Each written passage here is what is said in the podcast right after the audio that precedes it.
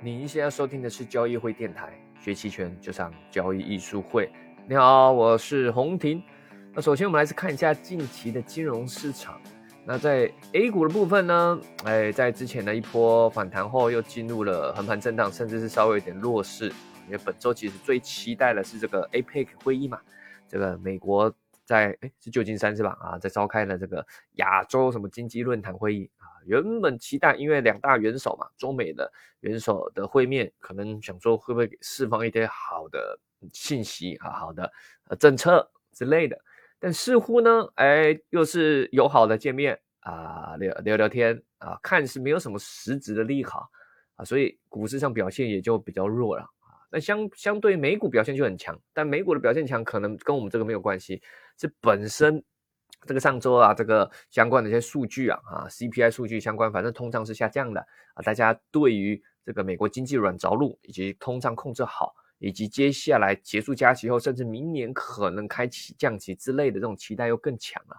啊。所以美国的美股最近这一波反弹非常强劲啊，尤其是以科技股的这个纳斯达克为首啊，反弹起来是非常强啊。但咱们 A 股就比起来就、啊、弱很多啦啊，这个呃又是在泥巴里的挣扎。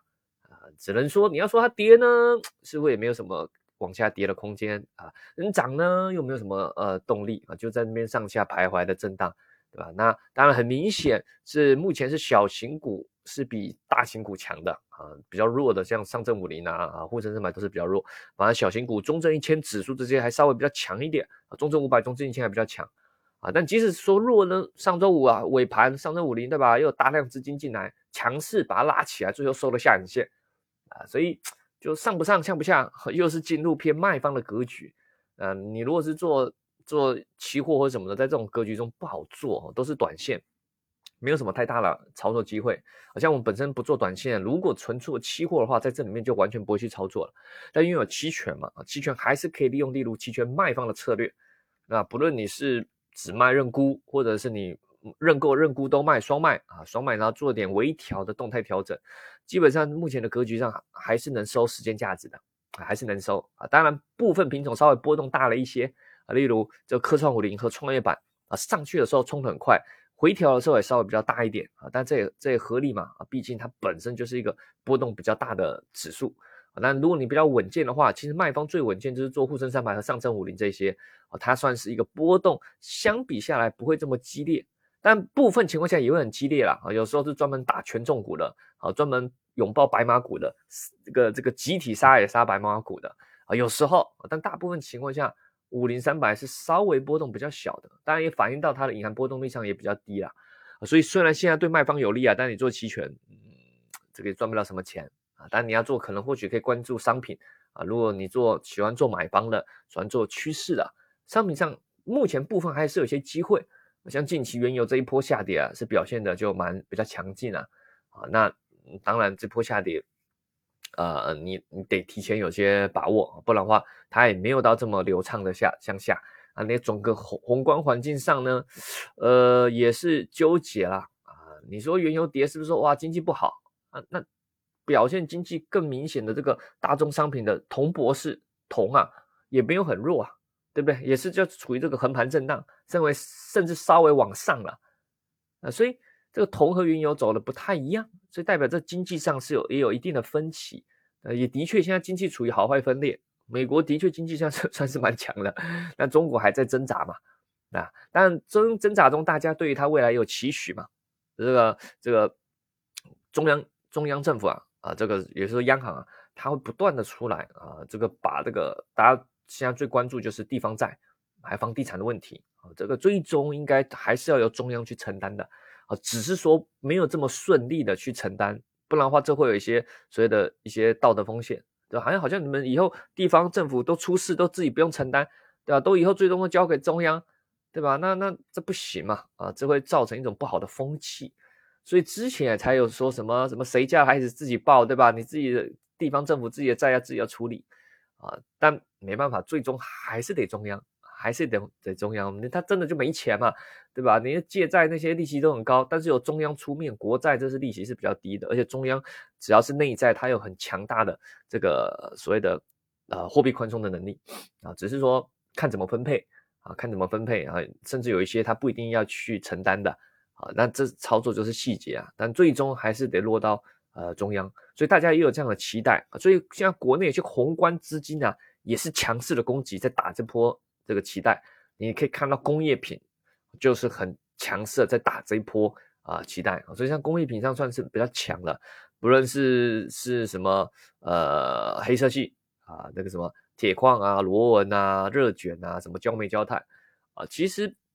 以基本面来说他们还是弱，但现在为什么会这么强劲的反弹，就是在你要说炒作也好，或者是一个强势的对未来的预期也好、啊、就是资金会提前的反应啊。那你如果是还会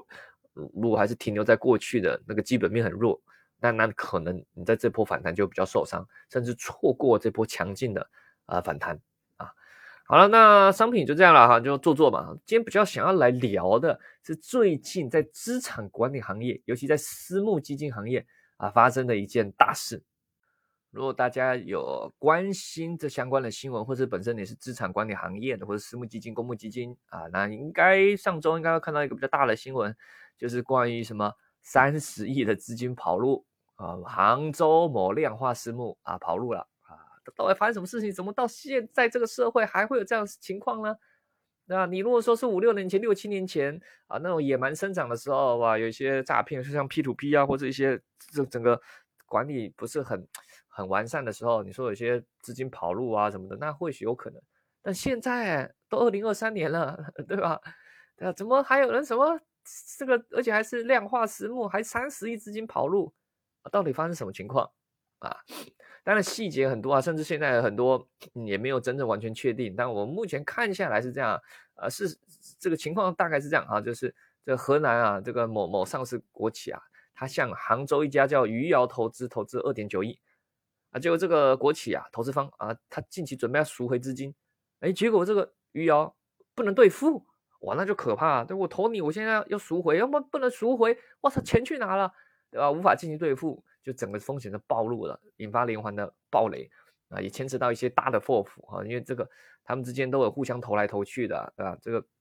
就出现一些很多的问题啊。当然，直接出现问题之后，这个这个所谓的杭州余姚这家公司啊，啊，开那总一开始我看了一些新闻采访嘛，就有人说到，哎，这个他之前呢、啊、就在市场上到处去找这种优先资金。啊，透过信托的通道去搭建优先劣后的结构。那所谓优先劣后就是这样，那可能有新朋友就简单介绍一下，优先资金就类似一种给你保保底收益，而劣后就是类似一种敲杠杆啊，敲杠杆啊，例如他跟你说，哎，呃，你你投我，我保保证你五个点，不管我这个产品做的怎么样，就是五个点的收益啊，那这个这是所谓的优先资金。但如果你最终赚了二十个点，赚百分之二十，二十再扣掉这五，剩下百分之十五。那这些收益都是劣后的，那万一没赚钱都亏了呢？例如亏了百分之十，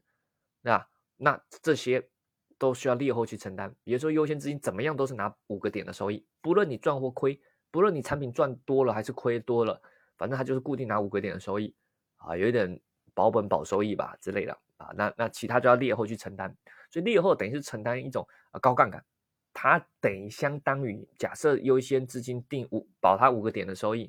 啊，现在五个点收益其实都蛮低的，市场上现在要求都蛮高的，可能都八个点、十个点啊。假设五个点收益，相当于就是类似用五个点去借到了钱，敲了杠杆啊。那如果你对你的策略、对你的产品操作有信心、啊，其实这是一个很好操这个加杠杆以及扩大规模的一种方式啊。啊那当然有些上市公司就喜欢这种嘛，哎，尤其国企啊，哎，我投你私募，我也不知道你会赚还亏哦。你如果回撤很大，那我压力很大。国企嘛，这个钱不能亏的，那我们就规定好你，你就我不用我不多，我就这个五个点收益比银行高很多，对吧？我就五个点收益就好了。对，所以很多国企资金呐、啊，就就喜欢做这种看起来很稳健的这种所谓的优先资金啊。当然，其实里面有隐藏一些风险，但当然你如果走信托通道，这些是比较合规的，不是私下签约，是真正的走正规通道的啊。那这家公司看来也很积极在做这些事情啊。那。那当然也有人私募表示说，他们找这优先资金，他们也去跟他接触啊，但是他们嗯不确定这家所谓的这种杭州余姚他的能力强不强嘛啊，所以他想说，哎，那你要提供给我不知道你策略到底行不行，对吧？那你要不要提供给我一些底仓？我要看你底层的交易明细这些信息对吧？这个这些说我你虽然保我收益，但我怎么知道你确定挣钱？万一真的你一直亏，到时候你违约，不知道什么情况跑路怎么办啊？所以有一些私募啊，啊他们他们要去投这家的时候，投这家所谓的杭州余姚的时候，虽然看起来很吸引人，但我不知道他保多少了，他的优先资金不知道保多少点的收益，但是看是应该是很吸引人，但是他们还是要求提出看一些底层的交易明细啊，底层的一些交易啊的的的的持仓情况啊，但是被拒绝了啊，被拒绝了啊，理由是因为量化模型容易泄露，不愿意披露底仓。啊，呃，这个呢，这首先量化模型没那么容易泄露的，对吧？你披露底仓，对方也看不懂的啦，啊，对方也看不懂。呃，这个即使像我们现在期权，呃，有些资方会要求看最底层的交易明细，看我们的一些持仓。啊，一般来说啦，我们也不不特别会轻易去给别人看的，对吧？就是说你你谁呀？我为什么要给你看？对吧？你如果是我们的资方，我们的金主，我们的大金主，哎，你已经投了。OK， 那你想要了解一下啊，你可能不放心嘛，当然我们会给你看啦，对，而且我们也知道其实大部分的看不肯定是看不懂的，呃，你若是期货或许勉强还看得懂，哎，这个做多那个做空，我期权又是买又是卖，对吧？又是价差策略，那边有什么策略，哇，又对冲的，对吧？你那个一排那个底层持仓那个根本就看不懂，对吧？那交易明细肯定看不懂，但你如果看我，你如果是我们资方大金主是可以啊，或许是可以。但是对于陌生人来说，哎，你你谁呀？为什么你都没投，我给你看干嘛呀？对吧？那这这这个我谁知道你要干嘛？对啊，所以这种东西也不会通通常也不太会去给别人看的，不是说要隐藏什么，而是这是一种这个什么感觉问题，莫名其妙给你看干嘛？呃，对吧？你相信我就我们都公开业绩嘛，啊，但这里面还这发生这个跑路问题啊，其实是很奇怪的啊、呃，很奇怪。当然，这个大家去看细节新闻，他们之类是一些多重呃 F O F 的多重投下去，投一投投到最后，哎，不知道都不知道这个原来他其实没有这么好的业绩，或甚至其他钱都已经移转出来，他都不知道啊，这就非常有问题了。那例如第一个，它牵扯到产品，这些基金产品涉及到多重嵌套，啊，就所谓的 F O F 啊、哦，大家应该听过 F O F Fund of Fund。就是基金投基金啊、呃，例如你如果要去买基金，你可能不知道买哪哪一个好，对吧？你股票可能也不会选，基金可能也不会选。一下又是能源的基金，哇，一下又是我们股票多头，哇，那个量化中性，哇，那个又是什么什么期货 C T A， 哦，这个又期权策略，你真的去买，你肯定也你你不知道买什么，对吧？但如果有一家，我说哎，他很专业，我知道怎么去做分配。啊，这个我分配百分之十，那个股票我分配百分之四十，这个期权策略我分配多少？那那个那个量化 C T A 什么的我分配多少资金？他懂得去做配置，啊，那你就去买这家基金就好了，对吧？这家基金会再去投其他的基金，这就是 F O F 的的原缘由，好的。但正常来说应该这样就够了，但是有些 F O F 不知道怎么会多多多层的嵌套，对吧？我一家 F O F、哦、你投了我啊，我理论上应该去做配置，就不是他再去投另外一家也是 F O F， 交由别人去配置，然后这不就很奇怪了？啊、多层嵌套，这不套娃、啊，对吧？你你这客户投 F O F 就是要你做配置，就你还投给别人，别人去做配置，一层层投下去，那那这不是什么、啊、对吧？这这是纯纯坑管理费是吧？这就很奇怪了，多层这样投其实是没有意义的、啊。而且正常来说，应该在合同里面都有规定，而且我记得在资管新规里面有规定，不能这样多层多多层的嵌套，对吧？这你这个签，就是你买私募基金产品里面啊，投资范围应该都会对投资这个范围或策略有一定的约束，对，就是要防止这种层层嵌套的风险，都不都都不知道投去哪了。我投你是要你操作，就你往下投，对吧？那那就很很可怕了，我根本就不知道你是做什么的，甚至你自己都不知道你你你底下到底是什么。啊，所以其实这种 F O F 啊，或者这种多层嵌套啊，我觉得需要有蛮严格的规定。但还有这边还暴露这个问题，就是它的净值好像似乎出了问题，就是你你会，例如刚刚这家 F O F 会去投，就是感觉这个这个产品做的不错，它的净值曲线不错，对吧？听说它的净值曲线是还拿奖的，对吧？最近还还今年还最近还拿奖的这家私募，那它低回撤又高收益，对吧？可能回撤才两三个点。年化收益又二三十个点，哇，那非常好啊，大家都想要投。但当现在爆爆出来，似乎是这个净值是有问题的，是假的，哦，那就是非常大的问题啦，对不对？这个这个还说是托管机构给出的净值表，那就非常问题了。这这托管机构反正非常的，因为私募行业竟然要要能合规透明，就是有个托管在中间嘛，不论是对资金的托管，或是对净值起到这种这个公开披露的这种作用。托管方式是要做这些事情的、啊，这托管机构是有收钱的，对吧？托管机构是不是说做善事，它都有收钱的？那你你给出了净值表，这净值出了问题，那这是非常严重的失职啊啊！所以我觉得这里面有很多要查，那这个我也不知道为什么到这年代还有托管机构还还可以给出假的净值表，或者是也不是说假的啦，可能他自己也被坑了，呃，没有很专业啊、呃，就就就不知道怎样算错了啊、呃，可能也他也是被坑的，也不是说故意做假了啊啊！那当然，这个 F O F 里面其实。啊，其实不止 F O F 啊，整个投资圈也有一些奇怪现象，这边刚好也多聊一下啊。最近也发现了一些，就是呃，他的一些产品啊，啊投了一些产品，亏了很多，他就硬拿着，就想说都亏那么多，均值回归嘛，应该反弹，等反弹回来少亏我再离开。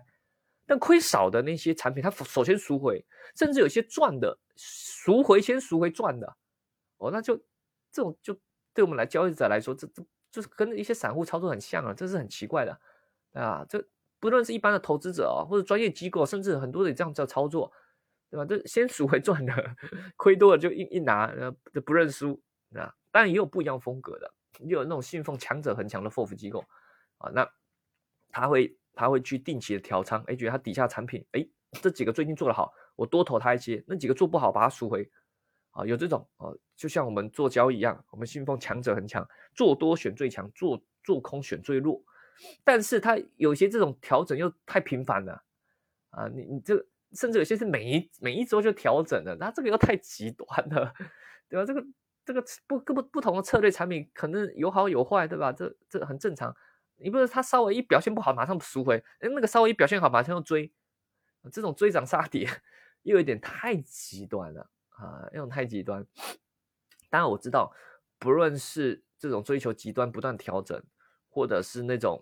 呃，亏多了啊、呃，就一拿着想要等它回来啊，或者甚至想要追求呃低收益啊，不不不，就是低回撤高收益啊，对吧？我知道大家都或者是 F O F 尽量做各种配置，就是不想亏钱，都是有个迷思，就是不想亏钱。啊，那这个很难的、啊，这个人性，甚至有些不是不是机构的问题，是投资者就会有这样的要求。啊、那我觉得这是还大家是需要提升的，在二级市场里啊，很正常，该亏就亏，该赚就赚。啊，长期咱们能赚钱就可以了，啊，不要犯大错，啊，这个尤其是这种这种，其实不止二级二级市场，一级市场也是啊，不论他做公司或是做公司有做公司的产品嘛，对吧？像最近昨天那个马斯克发火箭了、啊，或者是新能源车，对吧？产品肯定有好有坏，有它的适应期，有时候业绩做得好，有时候业绩做得不好，对吧？你总不知道业绩做不好，马上把这撤资嘛，对吧？那同样的策略产品也是又好又不好的时候。重点是它的这个稳定度以及这个团队人品，我觉得是最重要的。尤其做资产管理行业、啊，信用非常重要。那信用体现其实就是人品，对吧？这个，那你说老师，那赚钱才是啊，人品好不赚钱那不行啊。那当然，咱们做资产管理啊，能赚钱是最基本的条件。对我来说，这是最基本的条件。不说你做做赚多赚少，不是说一定说哇，都赚翻倍，每年要赚百分之三四十啊，这这个要求太多了。就是你要能赚钱。那例如平均每年可以赚五个点、六个点、八个点、十个点、十五个点都可以，就是你能赚钱，这是一个最基本的条件。再来就是就是看它的稳定度啊，还有他们这个团队是不是呃人品是 OK 的。那、啊、有时候有时候策略好，有时候策略坏，很正常啊。不要想说哇，亏个一两个月、两三个月就就不行了哦。那当然大家都喜欢低回撤高收益，这非常正常啦。但是我们投资还是要相信一些基本的金融常识啊。你回撤又那么稳健，又那么回撤那么低，收益又那么高，为什么要给你？为什么要出来给你投？对不对？啊，这个你看那曲线这么诱人啊，的确有，不能说没有，但是稀缺的啊，稀缺的啊，某些套利或者做高频的，的确可以做到很低的回撤，但是收益很高，但那很稀缺的，因为资金一多，它的收益就下降很多了啊，所以通常这都只是门面营销的给你看，但不会给你投啊。啊，真的给给你投又那么低稳、低低回撤高收益了，肯定有些问题，嗯，对吧？你要拼高收益，那肯定要承担一定的波动嘛。呃、这只是说道理算简单，但是回到落地上，大家还是喜欢哎，尽量不亏钱，又是能赚钱的啊。那回到咱们期权对资产管理的用途啊，我是觉得咱们期权尽量是能做到绝对收益，啊、就是说不管行情是怎么样，不管是牛市还是熊市，不管行情是偏趋势还是震荡，每一年都尽量可以赚到有绝对收益，就是能赚钱的啊，赚多赚少那是另外，但是就是要能赚到绝对收益赚钱的啊。那股市囤纯多头的就不行嘛，对吧？你你行情不好的时候，你就只能一直一直忍耐，一直亏嘛啊，也没办法，行情不好。可如果你用期权啊去做到真正资产管理，是要做到绝对收益，四季通用，哦、管它春天、冬天、夏天什么的，都是要能赚钱的啊。那赚钱这方式就得看你是用什么样的策略。我个人觉得，如果真的期权用在资产管理啊，主要是三大个方向啊。啊那当然，呃，未来有很多可能不同的应用，那是再看。但是我目前我觉得这三个是最主要的方向。第一个是做一些策略的辅助增强，啊，去通常就是用一些卖方策略，还有波动率套利去做一些策略辅助增强，它有可能是辅助股票的多头，有可能是辅助一些 C T A， 或者是辅助某些其他策略。但我觉得它可以又起到一个很好的辅助啊，但呃，当然也有一些它的主要策略就是卖方，或主要策略就是波动率套利，它就是一个策略。呃，有 OK 啊，有 OK， 毕竟现在做复合型的策略比较少，啊、有些 F O F 也不太喜欢搞去投复合型策略，就是诶，因为他觉得他自己知道嘛，所以我现在就是要投一个卖方策略，你不要搞得又是买又是卖又是套利，这样我搞不懂啊，我很难做归因分析啊，啊。能赚钱不就好了啊，是吧？这个，然后当然也可以啊，你要专门投一个，就是专门只做卖方的也行啊，那你就要配得很好嘛，对吧？你要你要能自己去起到配，例如这个亏很多的时候，你要一边能补回来、啊、但我个人认为是这个卖方策略或是波动率套利，它应该是成为一些某些组合性策略的辅助啊，例如做一些呃股票啊、呃、指数增强的一种一种方式。第二种就是偏做买方趋势，尤其是甚至是有些是专门做尾部的呃尾部型的策略。好，这种就是一种很利用期权买方很强的一种爆发力啊，例如传统一些 C T A 趋势策略也可以换成买方策略啊去操作啊，只是说嗯细节会更多啊，细节会更多。我们在其他视频应该有讲过，最近在 B 站上刚好就录了视频，专门讲期权买方的伽马策略啊，那或者是一些抓尾部型的策略，专门等一些大行情的啊，但这种目前国内比较不好推推。推行，因为你如果专门做买方抓尾部的这种，大部分情况下会时间耗损嘛。大家也知道，期权买方会浪费时间价值，大部分情况下会慢慢亏、慢慢亏、慢慢亏。虽然亏不多，但是一直慢慢亏。这种产品就很逆人性，大家喜欢的是那种慢慢赚、慢慢赚、慢慢赚，对吧？连续赚个两三年，突然有一突然有一个月突然亏很多，哦，那那是以后嘛，反正现在不知道。现在你现在只看得到前面，哇，它是连续两三年都是慢慢赚、慢慢赚，赚得很开心。你不知道未来可能他等他的是一个突然巨幅的回撤啊，大家是看不到后面的。可是如果你是一个期权买方的策略，慢慢亏慢慢亏慢慢亏啊，你说未来突然一个大尾部大宏观大行情，一个极端行情突然大幅度一次就赚了前面好几年的巨幅拉升，大家看不到以后啊，他只看到前面啊，只看到前面他一直亏啊，对吧？这种产品谁敢投啊？啊，所以这种推广起来不容易啊，所以也只能做一些呃某些策略的辅助。那还有一种就是用来做平滑的啊，其实如果期权你懂得用些价差策略，基本上我现在做期权策略，我们现在都可以做的，即使是全新产品，我们都可以做的很安稳，就是不怕亏，因为价差策略它很稳定的、啊，用一些价差策略带一些方向的话，它可以把整体的盈亏曲线很平滑掉，因为你期货无法平滑盈亏，你如果想赚得多，在在一些剧烈行情中，它波动就很大，这是因为工具天生造成的，对吧？期货它本身左右对称嘛，对吧？有杠杆，赚得快，亏得也快。但是价差策略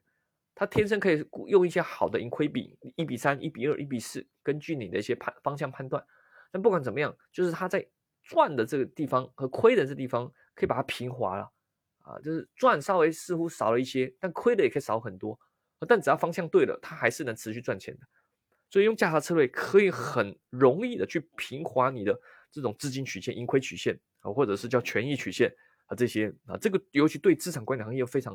啊非常的重要。呃，你如果是做期货，到底怎么样去平滑这个曲线，有时候很难，有时候你的策略就很难。你不是做套利的，对吧？你如果做趋势的，或者是你有流仓的，当然做短线人可能也比较少、啊、但也不一定。有时候来回有些行情日内快速的回反转的话，你做短线 也, 也, 也很容易呃耗损很多、啊。那怎么样去降低耗损啊？那利用一些价差策略，可以极大的去平滑盈亏，降低一些嗯、呃、一些奇怪行情的耗损。好，所以我觉得是在期权对资产管理一些呃极大的一些用途啦，当然还有很多啦，这边只是简单的、啊、抛砖引玉，对吧？因为今天既然就聊到了私募基金，聊到 F O F 这些，我就嗯简单的带一下啊。当然，如果你对期权感兴趣的，那也可以欢迎来参加我们一些课程。我们最近有推出一些期权买方趋势班啊，然后也预告一下，我们在元旦的时候在深圳啊，跟一家呃另外一家期权机构啊，那有有展开一个元旦的跨年的培训。目前课纲还在计划啊，但是呃也是比较全新的啊，这个到时候大家可以期待一下，在我们各大渠道的话可以看，到时候等待一下我们会有宣传的，是在深圳啊跨年的一个期权的培训啊，是应该是两天的线下培训了。好，那如果感兴趣的啊，或者是你对想要加入我们的一些期权的 V I P 的私货群的话，一样可以在我们的各大渠道去咨询我们的客服。啊，小秘书、小助理，或者在喜马拉雅后台私信留言咨询都是可以的。好了，我们下期再见喽，拜拜。